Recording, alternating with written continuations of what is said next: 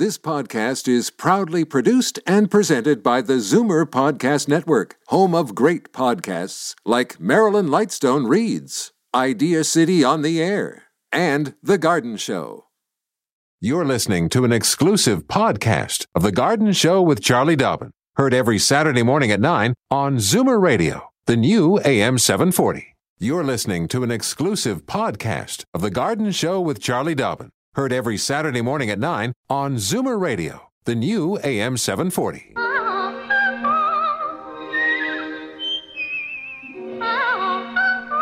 Welcome, friend, to our weekly garden party. We hope you brought along your questions.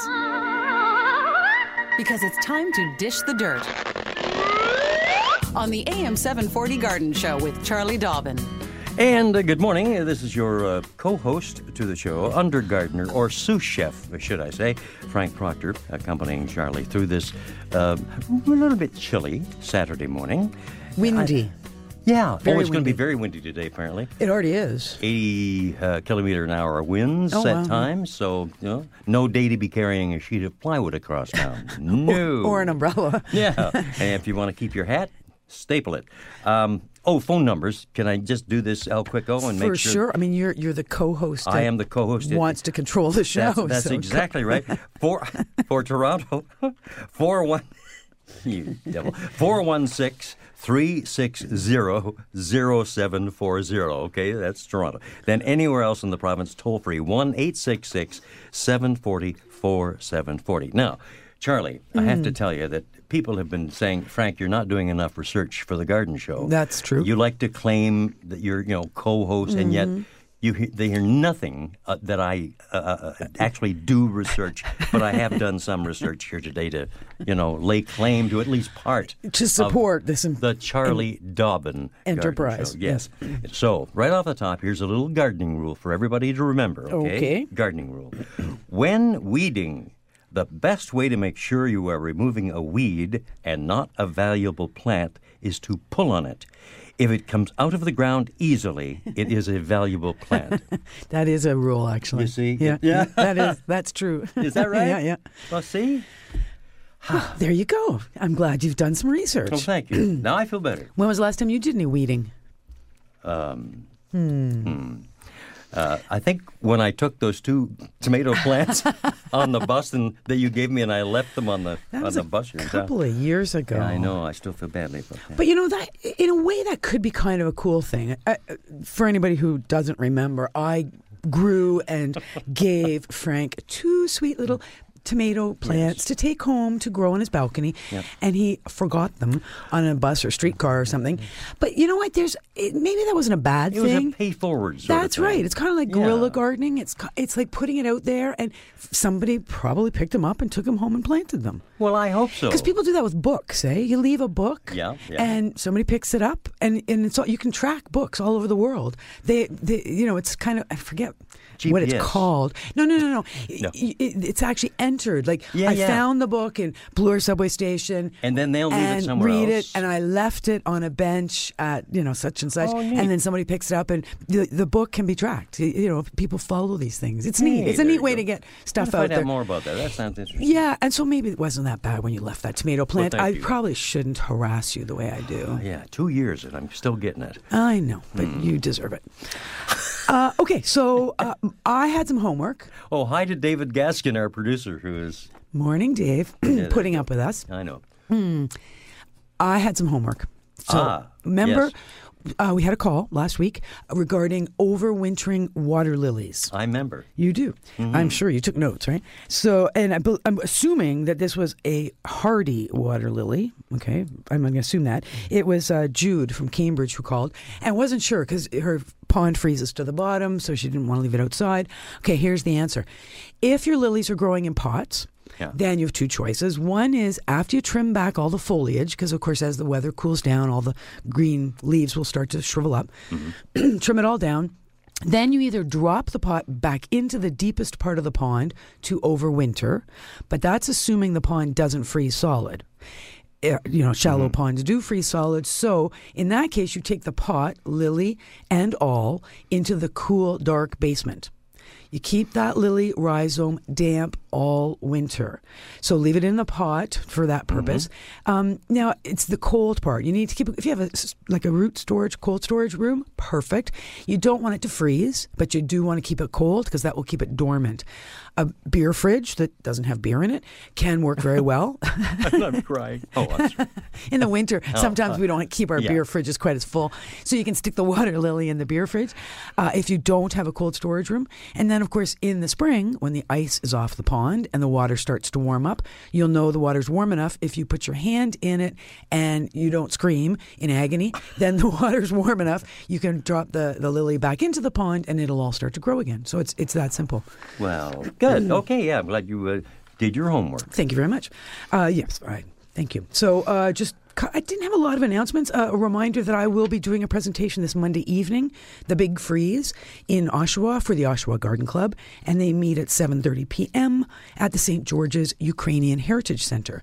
So that should be fun. And remember as well, our well, the Hamilton Pumpkin Fest is going on every weekend right through to the end of October uh, at RBG at the Royal Botanical Gardens, the Arboretum. Um, pretty fun if the weather is great, like it was last weekend. Right? Was yeah. that great Oh, weather? Unbelievable. Got a lot of gardening done last weekend. I'll tell you, it was so Did, perfect. they, did the boys do all the laying down the sod did- and what have you? Well, soil. That's The right. soil, I yeah. had the, I had the young men. Um, yes, working away. I had two young men, and then one dropped off, and then I had only one young man. Sounds like you're a pretty tough taskmaster. it was my Out there with son who dropped oh, off. is that right? but but uh, it, it, we did get a lot done, which was great. It was uh, very effective and always nice to have. You know, it was kind of rent a son Mm-hmm. kind of weekend, I think. So, but uh, if you uh, want to get out to the Pumpkin Fest at the RBG, kids activities, fun zone, pony rides, hay hay wagon rides, farmers market, all kinds of haunted maze, neat stuff going on. Yes. Did you catch that item? And this is well, in regard to mazes. Hmm. There's a, a down in the states. There, there's like an eight-acre uh, corn maze, and a family got lost in Oh, there. no, I didn't see- hear Yeah, and they had to use a cell phone, you know, call for help. Because they, they were just getting panicked. Yeah. And uh, they, it turns out they were eight meters away from being uh, on the outside. But, But you don't big, know. tall corn. Yeah, you don't know. Well, that And you start scary. blasting through the corn, Well, and you don't know what direction Just you're going, going in circles and. Uh, Uh, that's what mazes do. Scary. eh? Okay. Dead ends. Hey, that yeah, that'd be a good thing to know about. Anybody know a real good maze? Yeah, Let us know mazes are fun. to- This is yeah. This is the time of uh, year, whether it's corn or you know Halloween. hay Yeah. bales and all kinds of neat stuff. Let me do the phone numbers again, Charlie. Okay. And uh, well, I'll give a little mantra as well. Uh, in Toronto, 416 360 0740. And then anywhere else in the province, it's toll free 1 866 740 4740. And hey, we've got a few lines open here already. Well, okay, we'll get those filled up. Dave Gaskin will be out there with his bullwhip. Even even rounding up people on Queen Street to get in here and make a phone call. Uh, Nine twelve, the time at AM seven forty. Charlie Dobbin at the Garden Show returns momentarily. Friends say she's down to earth, and that's usually where you'll find her. Welcome back to the AM 740 Garden Show with Charlie Dobbin. And Frank Proctor alongside for the ride here, and lots of fun. I enjoy starting my Saturdays with Charlie here in the studio because it's always a guaranteed giggle. Really? Although we do learn a lot, and I say we, in- inclusive of the listeners, like June in Bolton, whom I hope will verify my words there. Hello, June. Welcome to the show. Yes, good morning. Morning. I'll just be a sec, turn my radio down. Okay. Okay. I'll tap dance in the meantime. Da, da, da, da, Yeah, you were dancing vamp, earlier. Vamp till ready. Yeah, I always do a little tap dance. There's Dave Rediger coming in to. he's uh, tap dancing to- too, I well, see. Jeez. Yes. Man, Oh my lord! Look at dancing he with really the is. stars. Dave They're Rediger, everywhere. dancing and, and jiggling too, might I say? Don't look too close. okay. Hi, June. Good morning. There you are. Okay. Uh, uh, Good. thank you for taking my call. Um, my inquiry is about um, I have a PG hydrangea, mm-hmm. and uh, I'm wondering if I should be pruning it back this fall or leaving it until spring. Are there flowers on it right now? Yes, there are. That's why I like to leave it alone for the winter. Because those flowers will stay on the bush all winter. And of course, they'll get a little wind blown and tattered, but they're still pretty. They go from white to pink in the cool, and then they'll turn that bronzy, crispy uh, sort of look for the winter. And I like to leave all my hydrangea flowers on all winter, unless they're interfering with a walkway or something. So leave them alone and then do a proper trim in the early spring, just when the green shoots are starting, you know, the little green buds are starting to show. And how how much uh, should you prune off? Well, it's I when it comes to PG hydrangeas, it depends how much you want to prune it. You can reduce the size of the plant by as much as a third at a time. So if it's really getting big and overgrown, don't hesitate to, you know, really go to town and, and take it right down to a size that's manageable. At least no matter what, always look for any dead wood in the spring, any crisscrossing branches that might be rubbing against each other, damaging the, the, the stems. And, and the other thing is shape. Look for where the next growth is going to come from so that when it starts to flower at the end of the summer, it's got flowers everywhere. You want that kind of nice balanced shape to the shrub. Oh, great. Okay. Well, thank you so much. You're very welcome. Thank really you, June. Your show. Oh, thank you. Thanks. June Bye-bye. from Bolton here with us at AM 740 Zoomer Radio. Charlie Dobbin on the air. Uh, Did I say do it again? Yeah, that- Charlie Dobbin. I don't know what, what gets in Darbin. me. Darbin. Yeah. You used to call me Charlie Dubbin. was like, like in the, the shoe rubbing cleaner. Yeah, yeah, yeah. exactly. Anyway. Boot preservative. Well, uh, pardon my Thanks for that. frayed lips here this morning. uh, Jack in Welland, good morning and uh, welcome to the show. Good morning. Morning. Uh, I'd like to know, Charlie, what do I do to winter over um, a snowball bush? Uh, the snowball you're referring to is it a hydrangea similar to our last color to June? Uh, you know, it's just a young one. I just got it this year. This is the first year for it, Mm-hmm. and um, I it, it the tag on it just said snowball. Nothing. It didn't say anything else No, nothing else. No, because there's so. got it from the farmers market. oh yeah, okay. Are there um, snowball shaped flowers on it now? Well, no, there isn't. Okay. There were when I picked it up. Mm-hmm. There were uh, two of them, very small, but they were almost they were dying off. Okay, and that was back in June. Well, that was back right. Okay, so probably what you've got the the plant that we commonly refer to as a snowball bush is not a hydrangea like our last last caller. It's actually a viburnum, and it does bloom in late spring, early summer. Uh, and for winterizing, they're they're native plants. They actually maybe not that one specifically. Some viburnum are, are native, but the snowball bush should get some nice uh, fall color, kind of burgundy leaves, which is great. They'll fall off, and then just leave it alone. You've obviously got it in the ground now, That's in the ground yet. and I hope you've given it lots of room because this plant does want to get you know six feet tall and six feet wide. Oh, is that right? Yeah. Okay, it's got it's going to have lots of room. Yes. Okay, perfect. All So, right. you know what? The main thing with newly planted plants, and then particularly our evergreens, though in this case this is a deciduous plant, the most important thing we can do in the fall is make sure that the soil is nice and moist before freeze up. Okay. So, of course, we've had rain for the last couple of days, no problems there, but no sort of freeze up imminent on the horizon. So, that's the one thing is keep your hose out as long as you can. If necessary, do whatever watering you need to do to make sure that all your evergreens and your newly planted plants are, you know, well, thoroughly saturated before winter. But otherwise, no protection required, nothing like that. Very good. Okay? Thank you very much. You're very Thank welcome. you, Jack. Have a great day in Welland. and uh, looking call. at the clock here, we're coming up at 9.20.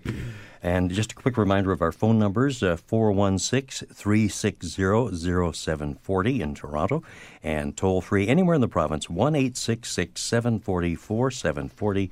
I forgot to uh, do a little mantra. Yes, call early, call often, one question per call. But you, I see, have not forgotten to do your exercising. Absolutely not. Not after the kind of work I was doing last weekend.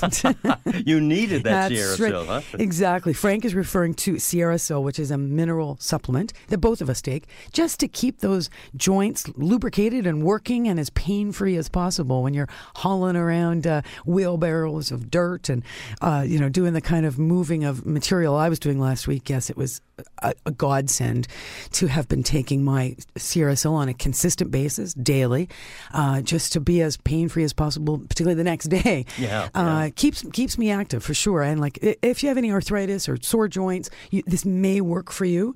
Uh, it doesn't work for everybody, but Sierra Sil people claim that 14 days is enough to prove whether this can make you feel better.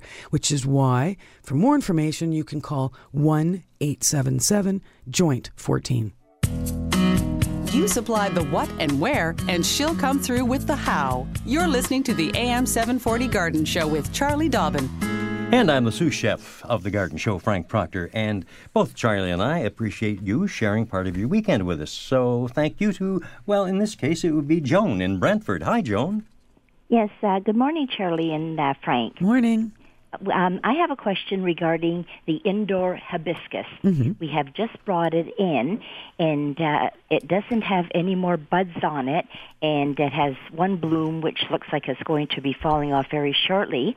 And I would like to know when is the best time to uh, trim it, and uh, how far back should it be trimmed? Okay, good question. Um, do you need to trim it? Is it really big and overgrown, or is it just not No, particularly? it's uh, overgrown. Okay. Well, like you said, if the final flower is just finishing off and you see no evidence of buds, I would trim now to to bring it back to a, a controllable shape. Now that's assuming you've got a good sunny spot that you can put this in for the rest of the winter. Uh, otherwise, if you do a lot of trimming and you put it into a fairly dark spot, you're going to find it's going to really kind of hunker down and become dormant. So, more, where's your plan to place it for the winter? Right now, it's uh, in our sunroom, and it does get uh, quite a bit of uh, sun. Perfect. So that's good because that sun will keep the plant awake and growing. Now it's not going to, you know, grow like crazy because it's shorter days, but at the same time, trimming back always stimulates new growth. So that's why it makes sense to do the trimming back as long as you've got a sunny location. Both the trimming and the sunshine will cause it to grow and fill in and look better. Uh, it take a few weeks, but uh, but you know not a problem. Often the when we bring in our hibiscus, s- expect a few leaves to turn yellow just because it was brighter outside than it is inside. So a few leaves will drop off, um, but watering as required, giving lots of sun, it'll it should look very good again within a few weeks. All right. Okay. Okay, fine then. Hey, thanks, Joan. Thanks for your call. Happy Thank you news very for much, Joan there and uh, Bye-bye. Keeping that indoor hibiscus healthy. Yes, indeed. Well, I brought, I did the exact same thing. Brought one Yep. in, covered in buds, though, unlike Joan's. So the last thing I want to do is any trimming, but I trim mine back really hard in the spring, so that it's not a very pretty plant when it goes Is that a common thing with, with most people that they're afraid to cut back too much? I mean, or they're, you know, it, Yeah, I think for most people, there's a fear of how much and when when it comes to pruning, and um, the the thing with something like uh, a hibiscus is well. In the fall, nothing. Most plants are wanting to just hunker down and kind of have a bit of a dormancy or a semi-dormant state. So we typically like to do our, our pruning in the spring if we can, mm-hmm. but sometimes we can't. You know, you bring a plant in in the fall that's covered in buds or flowers, but it's you know six feet across and can't get through the door. You got to trim it then. Yeah. Right? So sometimes you got to tr- trim off flowers. There's okay. no way just around it. Kind of use your noggin, I Yeah, suppose. I Yes. suppose. Anne in Keswick on the line with us right now. Good morning, Anne. folks. Morning. It's been forever and ever for me to try to get on here to ask you a question. Oh, I'm glad you got through. anyway, stupid me bought a couple of um, flowering almond bushes a couple of years ago, and I planted them in the back corner. And then I went and put some strawberries in, and then the raspberry bushes decided to grow around one of them. And the rabbit took care of one, and it's dead because it ate the bark off. Yeah. And I have one that's half remaining, and I'd like to know is it too late now for me to dig it up and maybe move it somewhere else to get it out of the raspberries? wow, what an all-encompassing question. That's great. And you've got a dead rabbit, you say. Well, But no, the rabbit ate the bark off them, and I guess I should have covered them in some burlap or Yeah, something. they're tasty, tasty and last bark. winter, the rabbit, I guess, took care of one of them. So one of the bushes is totally dead, and I cut it off. Yeah. And the other one, it ate half of it, so I pruned it off. And so I'm curious, can I prune it or can I move it now? I, the pla- the plastic collar on the bush, which I kept, Mm-hmm. says it grows two meters high and a meter and a half wide, and it blooms in May. Right. But With being a- in the raspberries, I don't think I ever got to see that. Frank's Frank's getting a good giggle out of this visual that you're giving us. It's just it sounds like a jungle you got going there. All right, so y- yes, you can move the flowering almonds now, though it's not optimal. The most, uh, the best time, or when we move things in the fall, because fall is a great time to plant and transplant.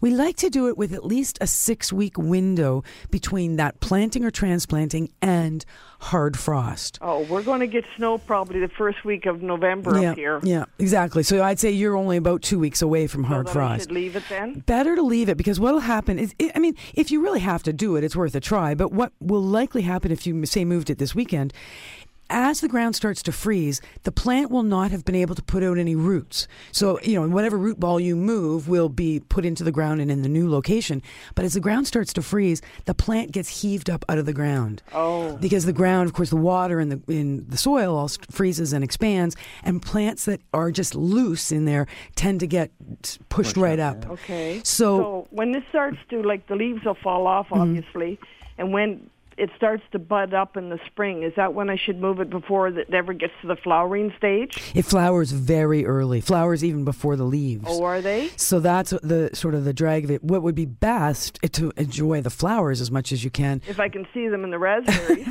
maybe you should cut down the raspberries I know and the problem of course too is raspberries are so prickly to start climbing in there right. to move something is is no fun at all either Mm-hmm. I mean you so there's the option I mean you could move it if you could get out there sort of today Yeah. and move it just remember that uh, keep an eye on it right through the winter in Keswick you get a very consistent snow layer typically so that helps a lot to insulate Mm-hmm. keeps the plants able to withstand the craziness of winter but if for some reason all the snow were to melt go and take a look. Make sure that root ball has not been heaved up out of the ground. And if it has, Oh, okay. step on it, get it back down Just More into the ground. Tamp I it should down. be patient then Yeah, and move it in the spring, I guess, and that way I'd have a better uh, success rate. Probably. Yeah. Um, but try and move it after it flowers, just so you can enjoy the flowers After if you flowers, can see them. and I will t- uh, rub it with or wrap it with burlap this time because otherwise the rabbit will take That's- care of the rest of what's left of it. That's right, exactly. Protect that poor thing. Yeah. Okay. Thank you so much. Thanks, Ann. Have a terrific weekend, fellas. And Same you to too. Bye. bye bye. That's a fun call from Ann and Keswick. We like happy people here. We do. Particularly, like, radio is always so funny when it comes to gardening. You know, sometimes you really do need those visual, Yeah, good descriptions. That that was just blew my mind. What was going on You there? can see that all happening. Coming around to 9:32, so let's push along and catch uh, what we have uh, question-wise from Barbara in St. Catharines. Hey, good morning, Barbara. Good morning, Frank, and good morning, Charlie. Good morning. My rose bushes are very overgrown. Mm-hmm. Can you guide me as to when they should be trimmed right back? What kind of roses are there? Are they shrub roses or you know hybrid tea roses? They're hybrid, Okay. and one or two have grown into shrubs. Oh my. okay. I do have uh, some garden help, Mm-hmm. and they seem to not uh, attend to it the way we used to when we were attending to them. Yes. And not everybody knows how to prune roses, so there's sometimes a fear of doing the wrong thing. And having said that, there have been many, many blooms. Oh, good. Good. So um, the color has been quite spectacular. Yeah. I've been grateful for that. All the nice. Well, we had a nice summer when it came to roses. Ultimately, it started so cold and wet, and yet it got so nice and hot and dry. Yes, the roses loved it. What I would do, and what, what I do with my roses in the fall, is I trim them the minimal amount. I see. The amount that I trim them is so that I have no interference with walkways because I do have roses right along my garage and right at my front door. So I trim to make sure that I'm not snagging the kids with their Halloween costumes or or you know any you know I can still shovel snow etc. Right. Um, the I don't the the lowest that I ever trim my roses down, and I'm talking about tea hybrid teas and grandifloras, uh, is the rule of thumb is trim to your knees in the fall, ankles in the spring.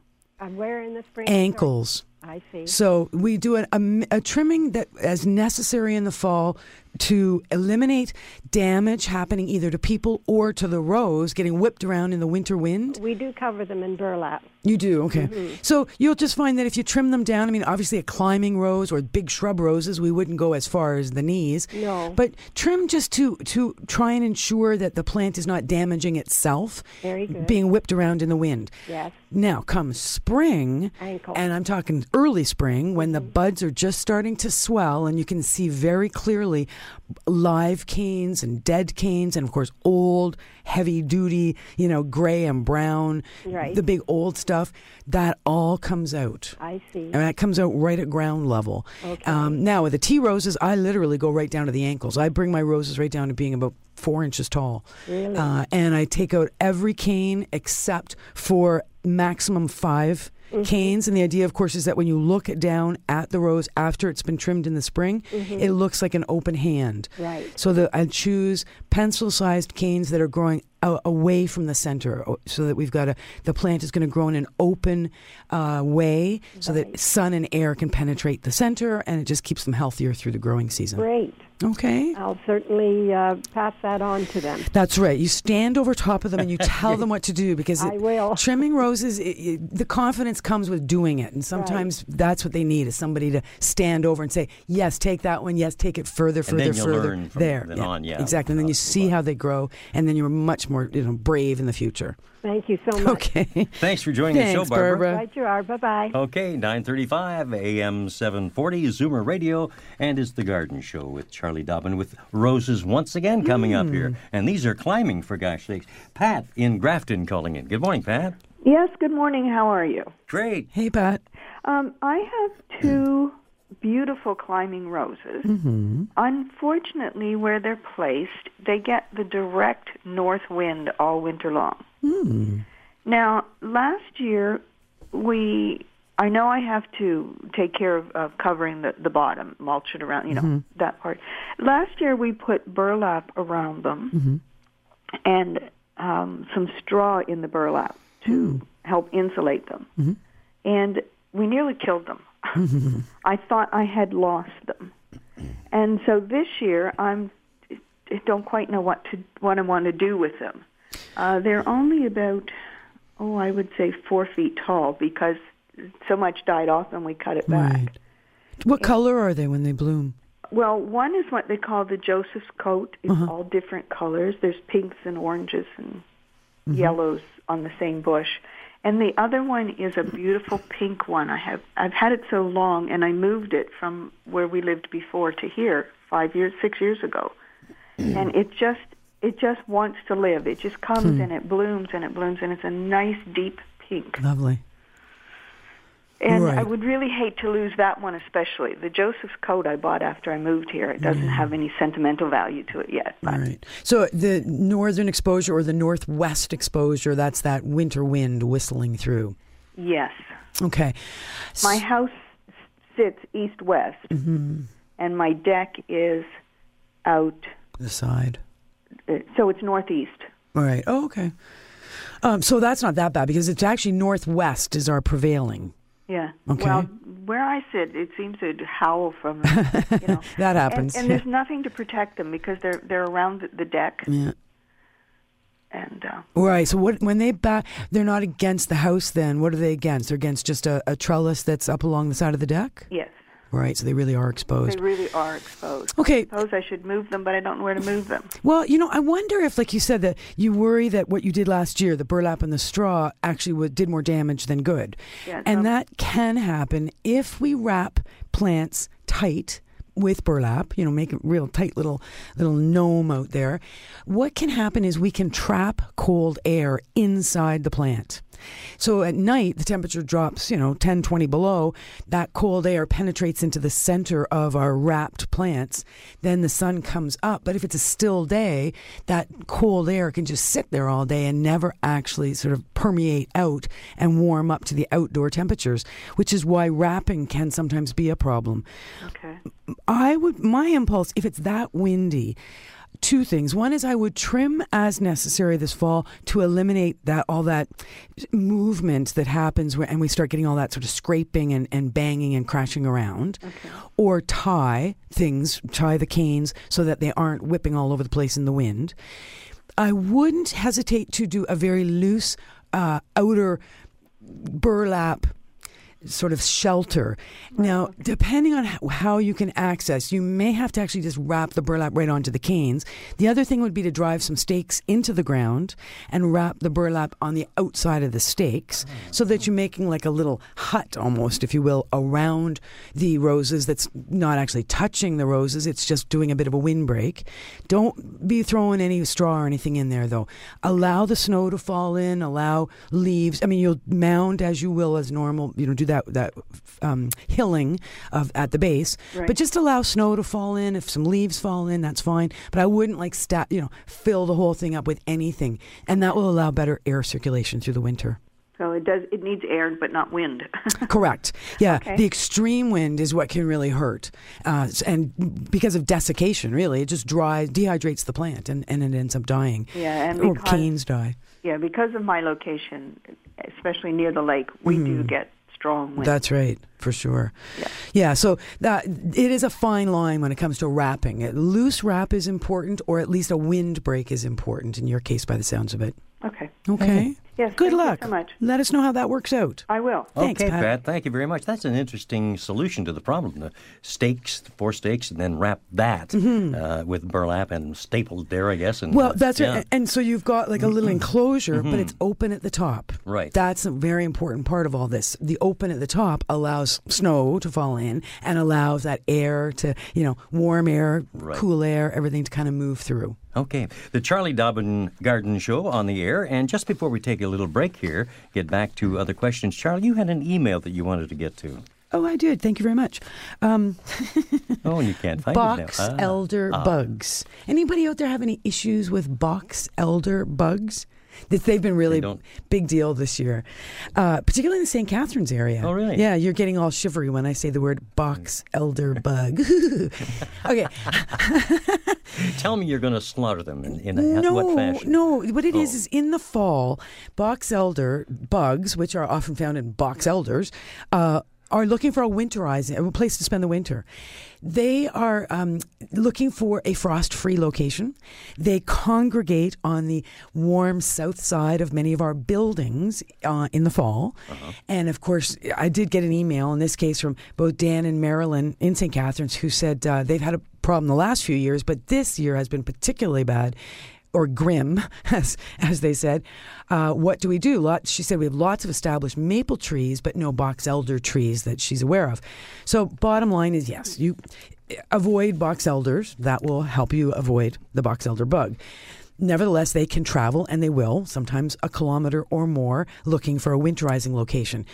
Don't worry about them on the outside of your buildings, but realize that they are looking for uh, an opportunity to come in for a warm spot. They're going to, you know, hang out and drink hot chocolate and watch TV with you all winter.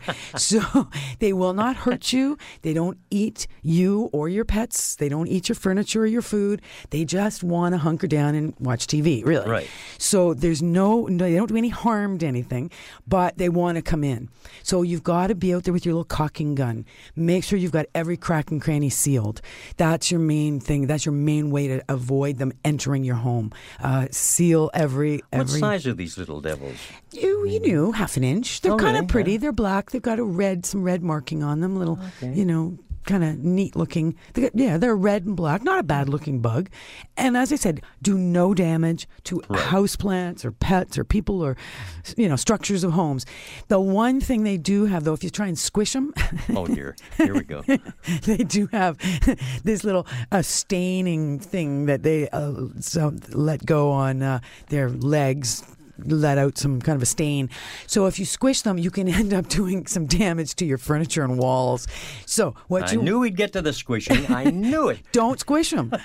In this good. case, Okay. use your vacuum, vacuum them up, and take the vacuum outside and let them go. But make sure you've sealed up all your cracks and crannies. Just to, uh, don't let them in. Uh, caulking windows and doors, repairing windows, door screens, and keep them out of the house. That's the main thing to do. Um, yeah, vacuum.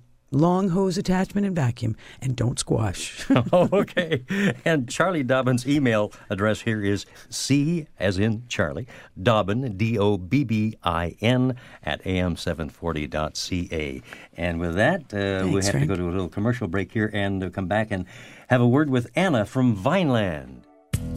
There are hundreds of sources for tips on gardening, but you need only one. The AM 740 Garden Show with Charlie Dobbin continues.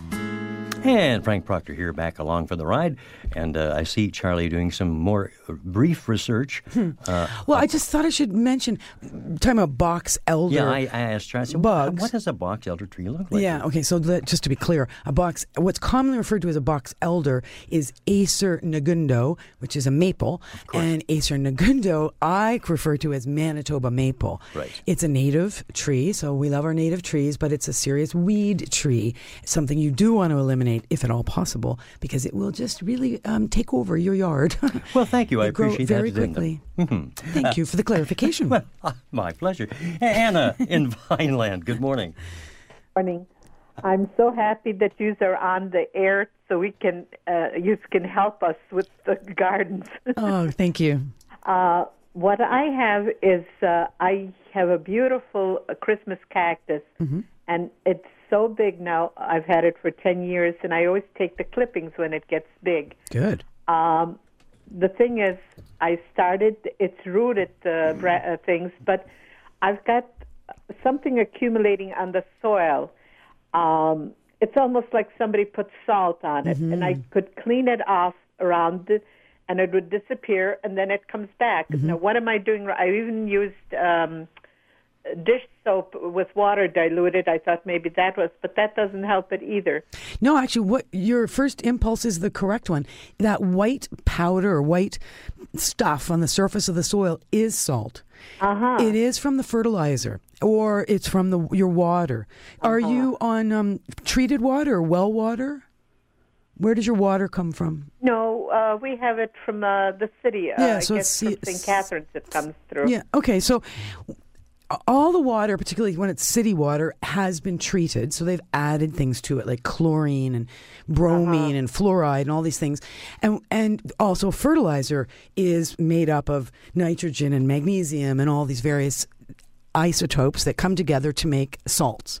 So when we water our plants, the some of these salts start to build up and come out of solution and we start seeing that white precipitate right on the surface of the soil. Uh-huh. Two things you can do. And this, it's hard to do with a Christmas cactus because these are, when they get big, they're hard to, you know, handle. So the easy thing for you is you get out a spoon, you scrape off the surface of the soil where the, all that sort of white, chunky, powdery stuff is, throw that out into the composter or into the garbage, add some fresh potting soil just to bring the level back to where it was, you know, half inch or whatever of fresh soil, and leave it alone. The other, th- and, and you can just do that as necessary, you know, every six months, every year, just to, to keep that soil freshening it up. The salt will always be on the surface like that. The other thing you can do, uh, and it's a little tricky with Christmas cactus because you don't want to overwater them. They will rot if they get soggy and stay soggy. But one way that we can help get that salt out of the soil is you can immerse the entire plant, pot and all, under water in say the bathtub.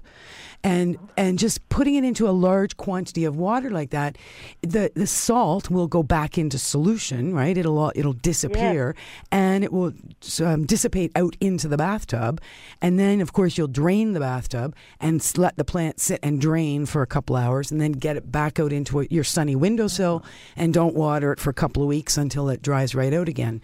So you just got to be careful with something like that because it'd be easy to rot a Christmas cactus if it stayed wet for too long. But it is a good way to get that salt precipitated out of the soil. Wonderful. Okay. Okay. I just wanted to say to Frank, we spoke on your uh, dedications uh, program about two and a half years ago when I asked for um, for our wedding anniversary. Oh, yes, yes. The Prime Minister came to Vineland, so I said it was special. You did such a wonderful job. I keep listening to you every time I hear your voice. Ah, that's my man. Aw, Thank that's you very much. Thank you very much for your help. Okay, Thanks, you're welcome. Anna. Thank you. Bye-bye. Thank you for those kind words. Appreciate Frank that. does have a lot of fans. Well, you know, you become, I, I think, you become part of a family. You Yes. really do. Yes. And uh, I consider uh, our listeners here at the station friends. Family, yeah, you know? exactly. Really. And Yes. it's, it's Welcome, amazing. friends. Exactly. Yeah. Uh, it's it's funny how it works in radio, but uh, that's you you do become part of people's lives, and they part of yours. Yeah, and so you know they're at home like yelling at the radio if they don't Yeah. like what we're saying. Well, or like right about now, I hear someone saying, "Look, shut up! I've got a question," uh, and, and that might be coming from Joanne in Fenelon Falls. But first, we have to do a little uh, exercise here. Yes. Uh, oh, let me do some push-ups. okay. Wait a minute. Well, you no speedo this morning, though. well, you start working away on your push-ups and chin-ups. Here he goes. Oh my goodness! I got to cover my eyes. Sierra Sil is uh, is a mineral supplement that both Frank and I take to keep ourselves limber and not whining. Uh, no, so you can uh, get Sierra Sil through uh, by giving them a phone call or ordering it over the web, but Many of the natural food stores also carry Sierra Sil now. Uh, here in Toronto, the Big Carrot on the Danforth carries Sierra Sil. You can buy it on the shelf. Um, all the Whole Foods, different stores, uh, carry it. Um, right there in St. Catharines, the Peanut Mill Yeah. carries Sierra Sil. So if you have questions, the staff in the store can answer, or you can give the Sierra Sil people a call in Vancouver at 1 877 Joint 14. Friends say she's down to earth, and that's usually where you'll find her. Welcome back to the AM 740 Garden Show with Charlie Dobbin. And Frank Proctor, the sous chef, as we zip along to cottage country up there to Fenelon Falls to say hi to Joanne. Good morning. Welcome to the show, Joanne. Morning. Good morning, Charlie. Uh, Charlie, it's about an apple tree. Uh, when's the best time to uh, prune them? Best time to prune any of your fruit trees is in late winter, early spring. Late winter. Okay, so that's uh, before any leaves have or flowers or anything has emerged. Preferably in your area, it might be mid to late March. Okay. You know, you go out on a dry, sunny day, and you have all your sharp tools in hand and your ladder as necessary. Though, if it's is it a big tree or, or a young tree? Uh, no, it's a, it's probably about 30 years old. Oh, so it's a fairly old tree. Like it's an old tree when we moved in here. And Mm-hmm. Um, when the apples come out, half of them fall off when Mm-hmm. they're just tiny. And then when they grow, they get all black spots all over them. Mm-hmm. We got good apples one year. That was it about three years ago. Okay, and so now, like I say, they get all these black spots on them, and Well, two things are probably happening. One, the dropping of the apples. The, uh, plants are sometimes quite smart, and they recognize that they can't actually uh, mature all all that that, fruit. yeah. Exactly. That it's and and if it di- if all that fruit stayed on, the apples would be tiny. Right, So it does a drop. It self prunes, if you will, uh, so that there'll be less fruit, but bigger, healthier, potentially in in for the purposes of eating sweeter fruit. Mm-hmm. Now, to avoid the spots and the various insects that love fruit trees, but apples particularly, uh, dormant spray. So that's lime, sulfur, and dormant oil mm-hmm. comes together in a little kit, and it'll be called dormant spray kit. Uh-huh. You can spray that in the in the fall, though it's perhaps a little bit late now to consider spraying. But you definitely want to spray that in the spring after you've done your pruning. Right. Okay, and it's temperature dependent, so you'll you know watch the temperatures, etc., for when to spray. But the that is the most important spray of the year, the dormant spray that will kill overwintering insects and overwintering fungal spores Okay, that are on the surface. great. Okay, Now, Joanne, with those apples, do you do you uh, uh, make apple pies? I can't. You- They're never good enough. Yeah. the one year, son yes, of a I gun. did. I made pies and applesauce, Sauce and and cider. But uh, and any other year, no, they just get these black Yeah. uh, hard Hmm. spots all over Right. them, and you sort of have to eat around them. yeah. Well, that's it. So the dormant spray will help you avoid that problem. okay, great. Okay. Thanks, Joanne. Thanks, Charlie. Thanks, Okay, Have a good day. Thank you very much. I like the way you're digging for information Well, on I'm, food. I'm digging for a free pie. Is what I was know, digging for. You're always digging for free dessert. Valerie in Scarborough, I think will be our last caller today. Hello, I uh, think Valerie. so. Oh, hi, Charlie. Morning. And Frank. I have a problem with squirrels. Mm-hmm. I want to know if you know how to keep uh, keep them away. they keep digging up my garden. No, and this is the time of year when they're really digging up your garden. They're Yeah. they're like picking up things and moving them and putting them, you know, digging right. and I tried redesigning. everything. I tried black pepper and that different things I buy at the garden center, but they don't seem to work. Squirrels are a tough one The, there's no easy one sort of solution works every time. Uh, sometimes people have good success by putting out uh, actual squirrel, like food for the squirrels, you know, cracked corn, that sort of thing. Give them a little place in the garden that's theirs. Let them come there, eat that food, move on, move out, and then they'll leave the rest of your garden alone, potentially. I know they do that at the White House. That's one of the ways they protect all their bulbs. They plant tens of thousands of bulbs every fall, but they have complete uh, uh, area just for the squ- for feeding the squirrels, so that they don't dig up all the bulbs. Um, otherwise, we get into mechanical protection. You know, uh, chicken wire, uh, some of the the things you've been trying. Blood meal can work for a little while because they don't like the smell of the blood meal sprinkled around in areas where they've been digging. They they smell. They know there's a big animal out there. They've never seen a cow, but Yeah. they know that's a big animal. So that works for a while. Sometimes human hair can work. Um, there's a um, motion detector sprinklers can sometimes work for a while. A dog can sometimes work. Just keep the squirrels moving off the property. Um, I'm a big fan of a shotgun if you can get away with it. you know, there's uh, there's just sort of 101 different things. No one thing works forever all the time. It's Yeah. a it's an ongoing battle with the Of squirrels. all you've unfortunately. suggested, I think the feeding, you know, feeding spots uh, uh, with food design that uh, squirrels will love sounds Yeah. like a good one to me. Yeah, yeah, it can be because it just it keeps them busy with that. Then they leave your garden alone. And if they're digging up areas where you've been digging, remember they're very curious animals. They see freshly turned soil, they got to see what's underneath it. So whenever you've just planted some bulbs or rearranged, you know, cleaned up something in the garden, Yeah. grab a handful of leaves, throw that on top of where you've just done, you know, your work. They're Or- out there with the binoculars watching you, aren't they? Yeah. Absolutely. They have spies everywhere. and they have an incredible ability to communicate the information. So, yeah, if we're whenever you've just done a nice new planting job, make sure you don't make it look like it's just been planted. Mess it up afterwards, and they won't suspect a thing. Oh dear. okay. Thank you, Valerie, very much for calling in. Thank you. Good luck with that. Okay. And uh, to all our to all our listeners, we hope you have a wonderful weekend. Yes, indeed. Enjoy the rest of this weekend. It's not going to rain tomorrow. I think we'll be able to get some work done and be lots of leaves to uh, rake up Absolutely. and um, incorporate into the garden. Yeah, and I invite the folks to uh, keep tuned. Dave's uh, Corner Garage on the air, of course, coming up, and then I'll be back You're at 11 o'clock with, with Live in the City. There you go. And lots going on in the city today. There certainly is, Ollie. See you next week. Thanks, everybody, for great calls. Thanks, Dave and Frank. You're the best. See you next week. This has been an exclusive podcast of The Garden Show with Charlie Dobbin. Heard every Saturday morning at 9 on Zoomer Radio, the new AM 740.